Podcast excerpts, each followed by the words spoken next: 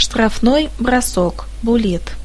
Штрафной бросок булит назначается в следующих случаях. Игрок обороняющейся команды умышленно сдвинул ворота, чтобы не дать сопернику забить гол. Если это сделал полевой игрок, он также наказывается дополнительно большим штрафом. Кто-то из оштрафованных или находящихся на скамейке запасных игроков вышел на поле, чтобы предотвратить взятие ворот.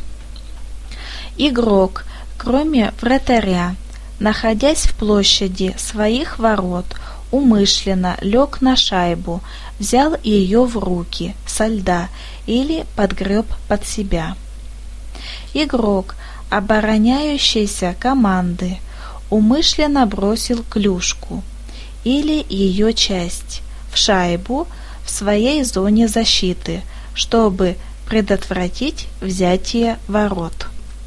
Игрок, вышедший один на один с вратарем, подвергся нападению или был сбит игроком защищающейся команды во избежание броска поворотом.